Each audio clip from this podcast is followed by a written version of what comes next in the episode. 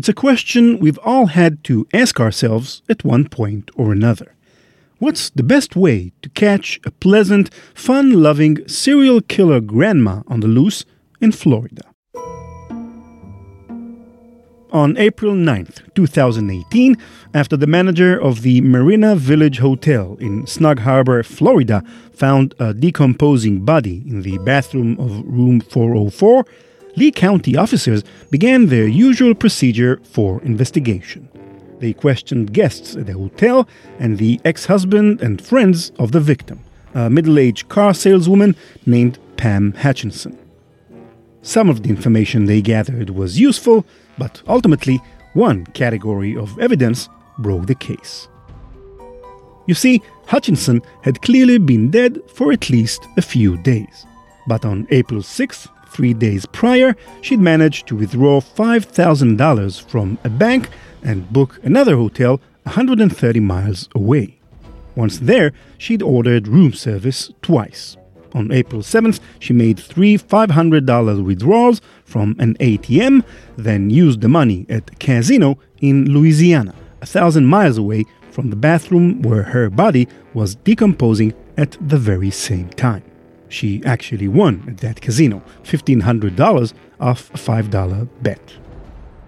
The woman who collected that prize handed the casino teller a driver's license and social security card belonging to Louise Reese. Like a big messed up game of Where's Waldo, the Lee County police were able to trace where Louise Reese, posing as Pam Hutchinson, had been at every step of her getaway. It was easy because her withdrawals and purchases were a trail of breadcrumbs.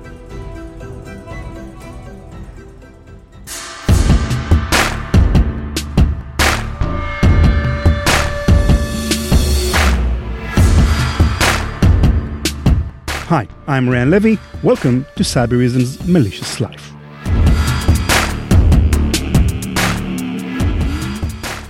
The story of Louise Reese, the beloved small-town grandma who murdered her husband and one stranger, isn't one you hear every day.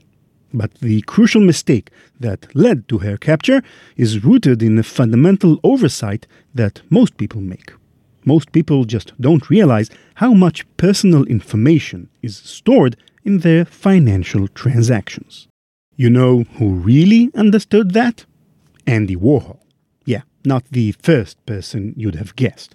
Beginning in nineteen seventy-six, every morning at around nine a.m., Warhol would recount all the things he'd purchased the day prior over the phone to his secretary. At first, it was a way to keep track of itemized deductions for tax purposes. Soon, though, he got into the habit of recounting what he'd done that day through these transactions. What began as a payment ledger turned into a diary, which later became a best-selling book and then a Netflix series. You don't think about it, but just look at your credit card statement from last Monday. The coffee you got in the morning, lunch, errands, a new t-shirt. You hardly remember dropping one hundred twenty dollars at that bar, but your credit card company sure does. For Louise Reese, Andy Warhol, you and me, what we buy tells a story about our lives. That story is, of course, maintained by powerful financial institutions, and it's sometimes being accessed by the government. In the wake of nine eleven, for example, U S law enforcement began to test the Fourth Amendment rule against unreasonable searches and seizures by secretly spying on Americans' credit card purchases. The term for it was hotwatch orders, and the stated goal was to combat terrorism, but it's unclear whether hotwatch orders ever totally went away. As recently as two thousand fifteen, attorneys on behalf of the American Bar Association complained how, quote, "the danger with blindly complying with hotwatch orders is that they have questionable legal authority, and compliance may set a dangerous precedent for more frequent abuse of law enforcement tools to easily obtain private financial information," end quote. These days, you're most likely to find data brokers profiteering off your financial history without your knowledge. Retailers, your credit card provider, credit agencies, and all kinds of middlemen can trade what they know about you like a giant incestuous game of hot potato.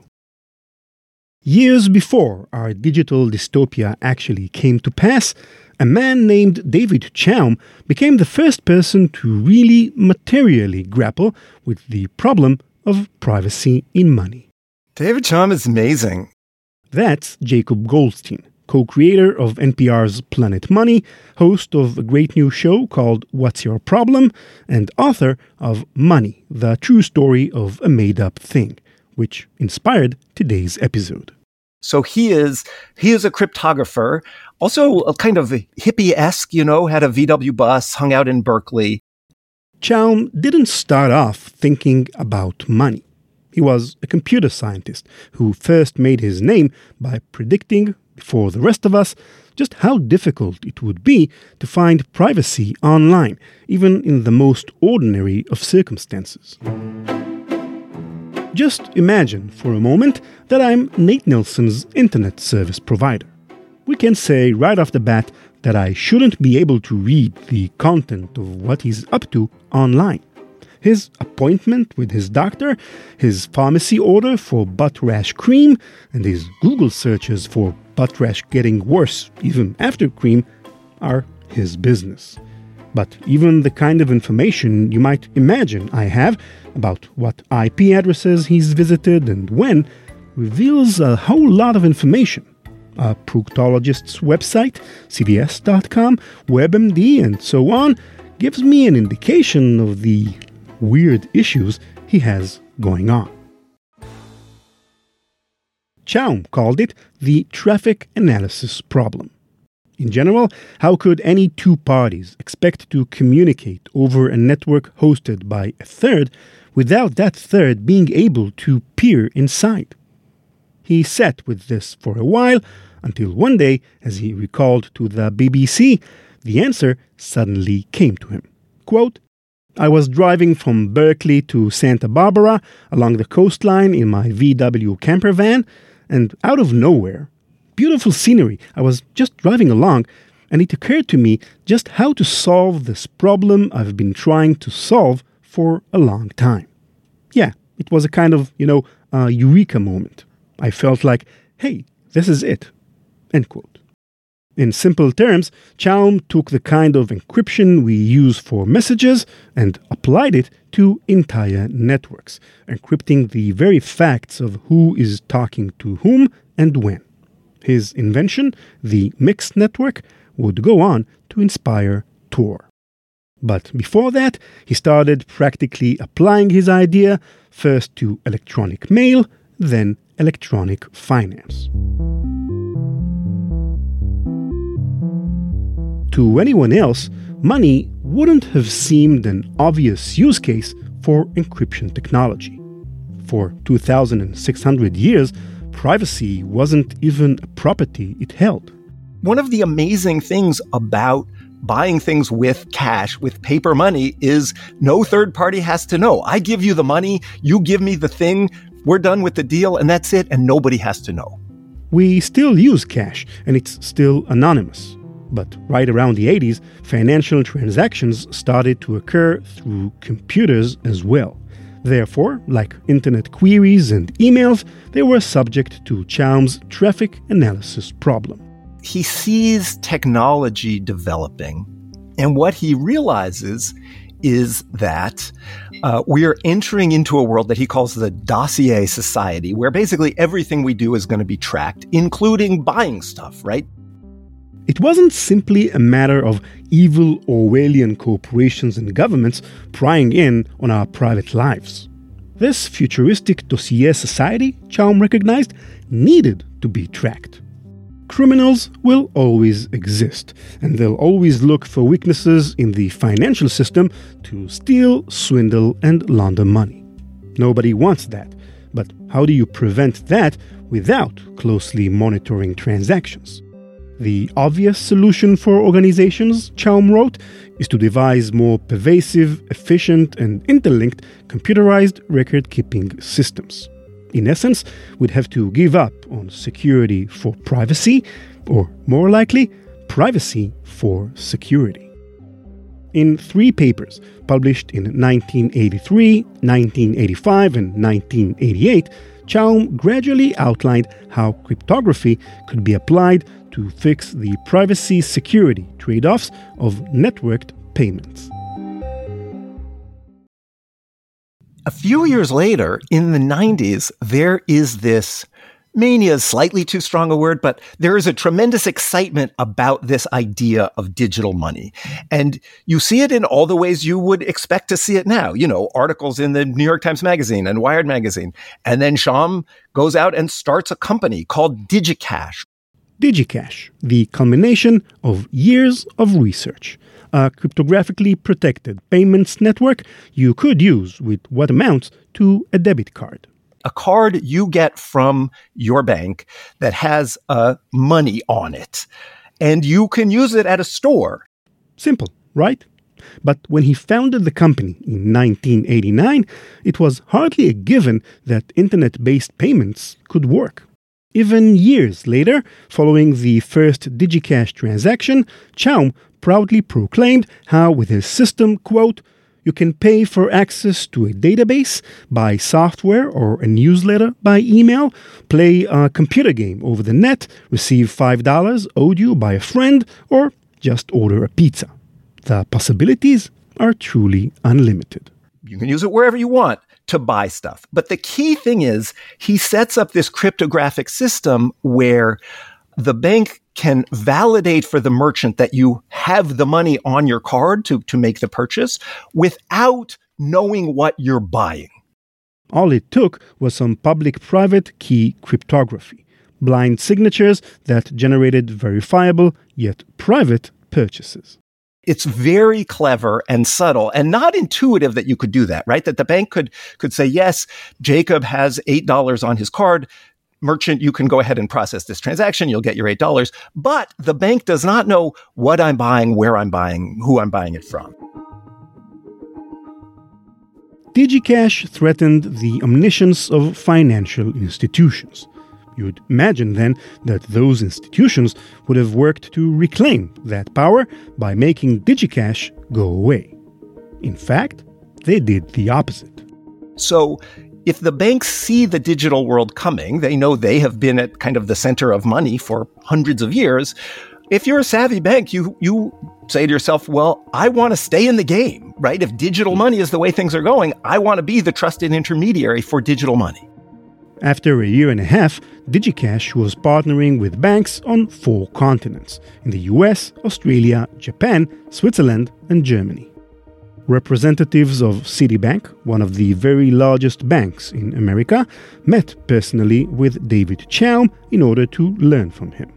In the years that followed, they built their own electronic monetary system, featuring their very own digital currency. The federal government took an interest in the prototype, testing it for several years behind closed doors.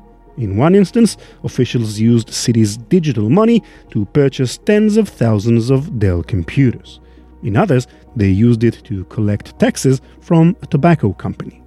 In total, these city e-money transactions equaled around three hundred fifty million dollars. This was clearly the future, but not if Timothy May had anything to say about it.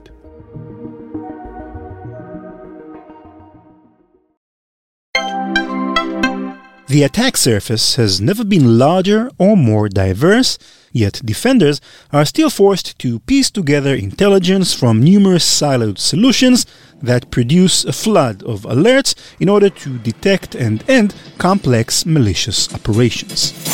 No more. Defenders can now leverage A I-driven Cybereason X D R powered by Google Chronicle to predict, understand, and end sophisticated attacks with the only solution on the market that delivers planetary-scale protection that allows them to predict attacker behavior through a revolutionary, operation-centric detection and response approach. Cybereason and Google Cloud are dedicated to teaming with defenders to end cyber attacks from endpoints to the enterprise to everywhere. Learn more about Cybereason X D R, powered by Google Chronicle, at cybereason.com slash platform slash XDR.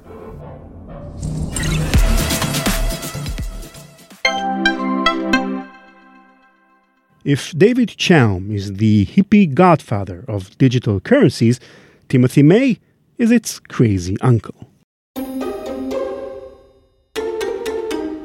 May was extreme in just about every way. He wasn't just smart, for example, he was a savant. There's a story his sister told the New York Times about how years ago he was accepted to Mensa, an organization for individuals who score in the ninety-eighth percentile or above in I Q tests. After attending some Mensa meetings, he concluded that its members were a, quote, bunch of dummies who weren't worth his time. In general, May didn't vibe so well with broader society. He would write violently online about the U S government. He found taxes offensive. He opposed democracy for empowering the, quote, clueless ninety-five percent. At only thirty-four years old, May retired from his job as a senior scientist at Intel to live a reclusive life on the beaches of Santa Cruz, California. He spent his days with his cat Nietzsche, walking on the beach and reading technical journals, philosophy and science fiction books, and then, one day, David Chaum's paper on private digital money. And it's like it's like a revelation to him.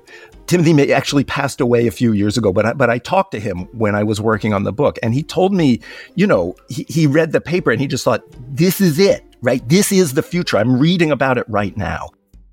Jacob sums it up best in his book.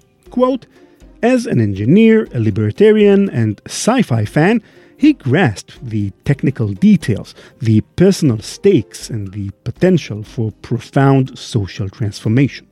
Indeed, his vision went even further than Chaum's.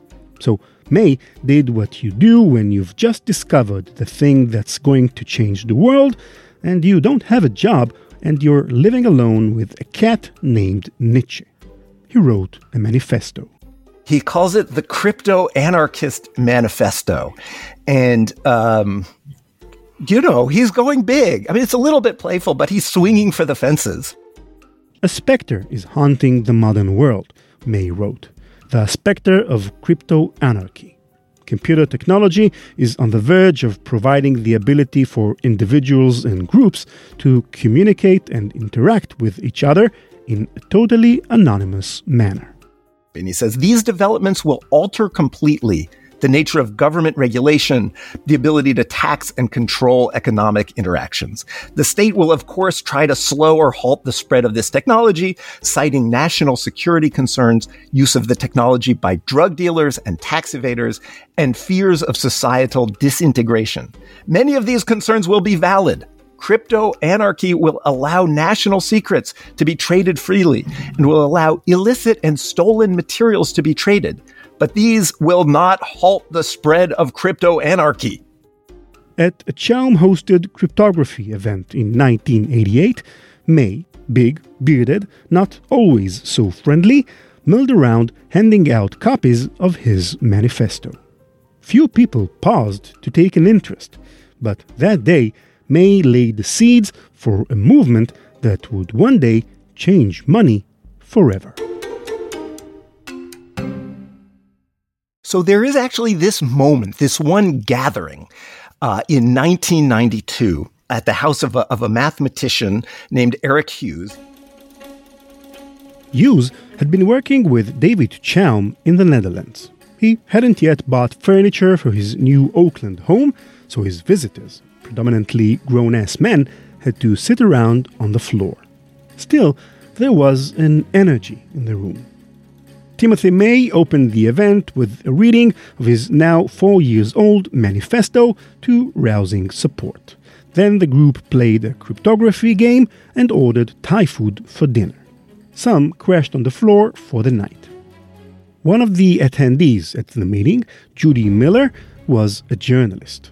As a writer, she had a hunch that Crypto Anarchists was a title that would scare people away from the movement. And so she comes up with the name Cypherpunks. The name stuck. Chaum's colleague, Hughes, summarized the movement in, of course, a manifesto, a Cypherpunks manifesto.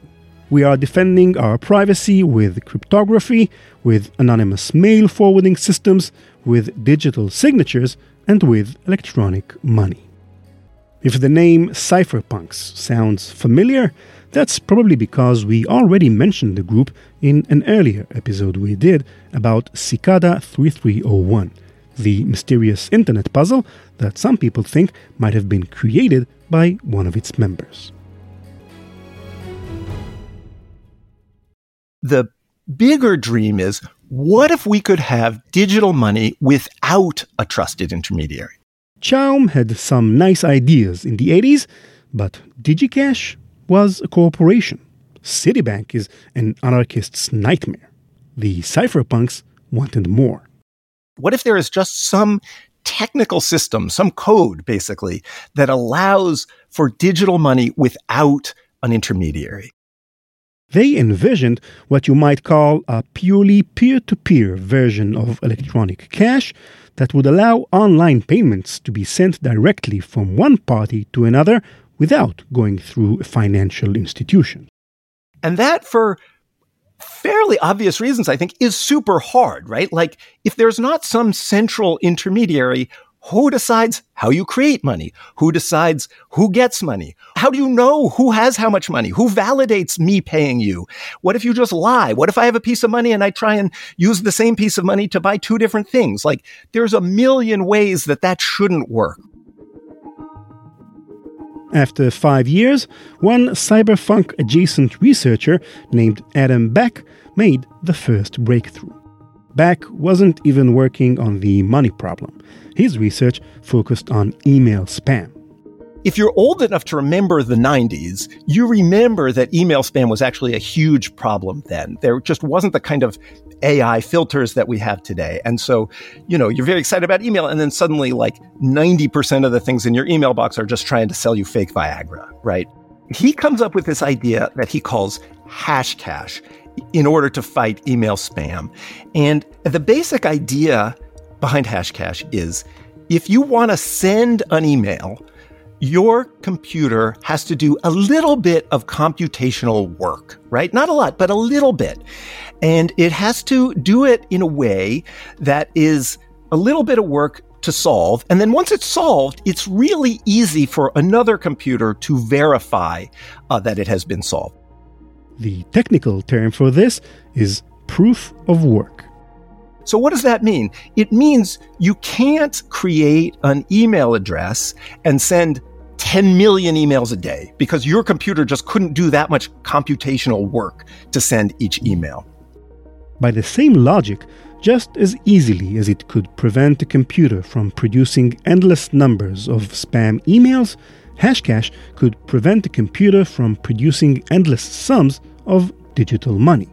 In a theoretical system for digital payments, users could be required to dedicate computational work to earning money to ensure fairness.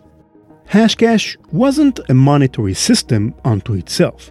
It wasn't even really for money. But it did solve one problem.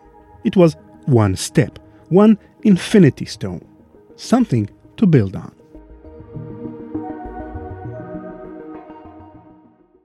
Another person in this community who knows about Adam Beck's work, about hashcash.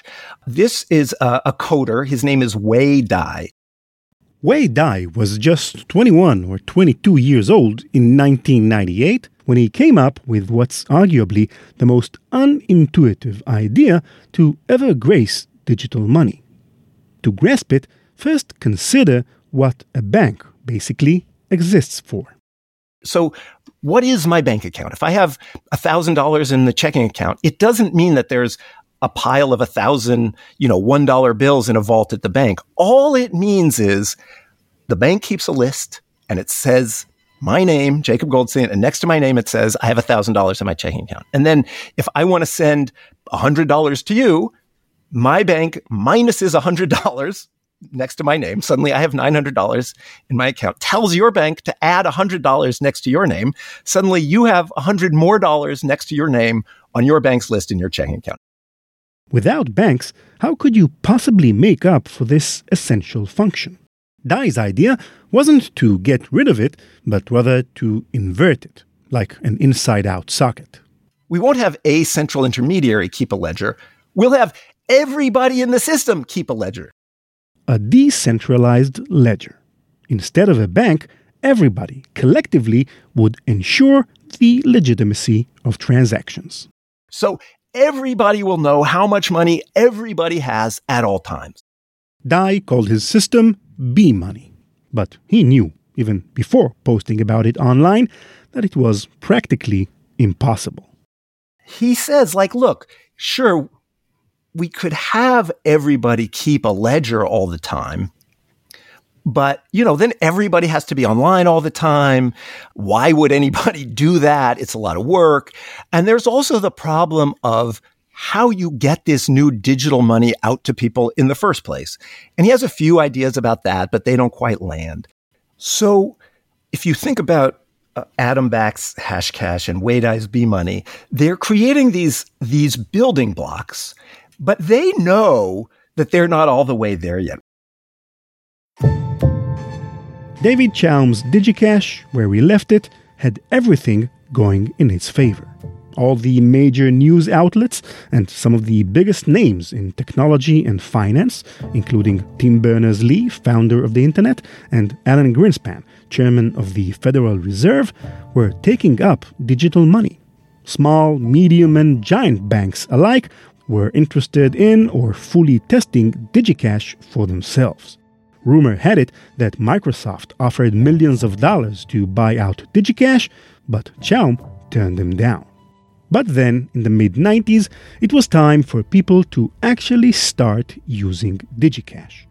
In his book, Jacob describes what happened next. Quote, "Despite what ordinary people said when you asked them about privacy, we're for it, people's actions revealed they didn't really care all that much about privacy. As people started buying stuff online, they didn't bother with private digital cash. Instead, they used their credit cards, eminently traceable, completely not secret, subject to significant fees. Also, profoundly convenient." End quote. A contemporaneous article from The Economist summed it up by writing, quote, "Electronic money has thus turned out to be a solution in search of a problem." End quote. In nineteen ninety-eight, just three years after its launch, Digicash Incorporated filed for bankruptcy. Every other digital money system failed too.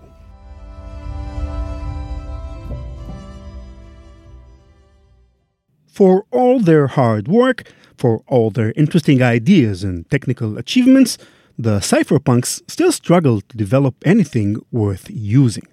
Even a decade after B-money, a decade and a half since that meeting on the floor of Eric Hughes' house, all their collective genius had spawned not one functional system for private digital payments. On online forums, a new generation of cypherpunks experimented with proof-of-work and decentralized ledgers, proposing funky workarounds with varying degrees of merit to them.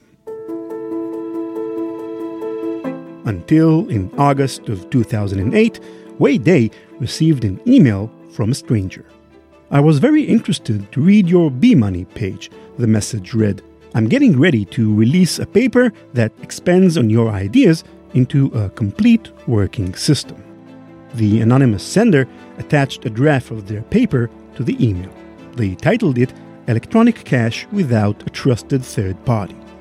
Two months later, they published it online with an updated title, "Bitcoin, a peer-to-peer electronic cash system."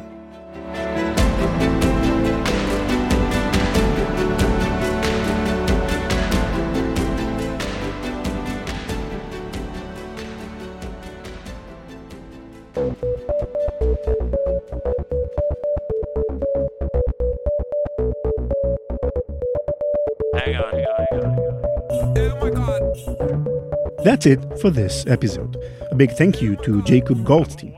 I'm a huge fan of Planet Money. In his new podcast, What's Your Problem?, entrepreneurs and engineers talk about the future they're trying to build and the problems they have to solve to get there. You can find Jacob's new show wherever you listen to Malicious Life. Over on Twitter, we asked you, now that Internet Explorer has gone the way of the dodo, what is your first Internet Explorer memory? Brian from Canada wrote, quote, opening up my shared family computer and trying to figure out which of the fourteen search bars was the one I wanted and which gave us a virus. End quote. Yeah, I know exactly what you're talking about. It was awful. Jason Grace from Denver, Colorado recalls, quote, being forced to make it work for all of the employees of a local government agency and hating it with all of my being. End quote. Yeah, I can relate to that too. Elif posted a funny gif from Rick and Morty about I E being basically a downloader for Chrome. The Computrix posted a link to a little-known Microsoft commercial for I E from nineteen ninety-seven that was pulled out shortly after being aired when they discovered that the Latin lyrics of the background music they chose for the spot actually talk about sending the damned to hell, which, when you think about it, is oddly quite accurate for an ad about I E. Charlie James from Tallinn, Estonia recalls a funny story. Quote, had an argument with my friend who came by with a floppy and tried to copy the I E shortcut to have some internet at his computer. I did not win the argument and the friend wasn't able to browse the internet at his computer. End quote.